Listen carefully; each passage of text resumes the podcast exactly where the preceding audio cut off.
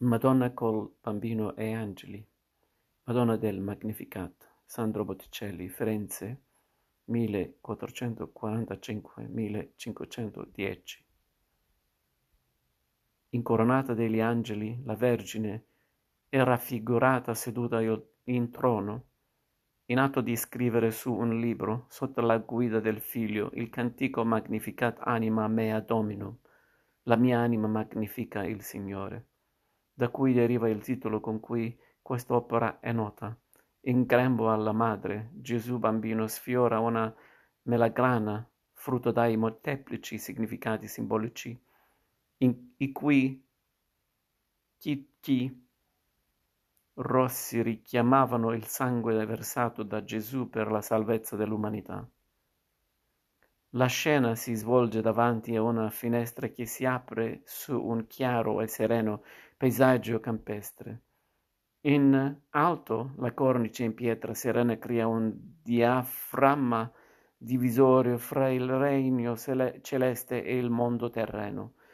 Il tema sacro assume comunque connotazioni quasi mondane nell'eleganza dell'acconciatura di Maria e degli angeli, questi ultimi privi di ali come i vari, in vari altri dipinti di Botticelli. Sui capelli biondi richiarati dalla finitura d'oro, la Vergine indossa veli trasparenti sotto il maforion riccamente ornato, mentre le capigliature e le vesti degli angeli sono ispirate alla moda seguita dai giovani rampolli delle agiate famiglie fiorentine del tardo Quattrocento. L'originalità dell'invenzione, la sofisticata eleganza delle vesti e delle acconciature, la grazia del volto assorto di Maria, hanno reso celebre nei secoli l'invenzione di Botticelli, le cui fig- figure incarnano un ideale di bellezza molto apprezzato nel XX secolo. Non sappiamo quale fosse l'originale destinazione del dipinto, acquistato nel 1700 84 da una collezione privata.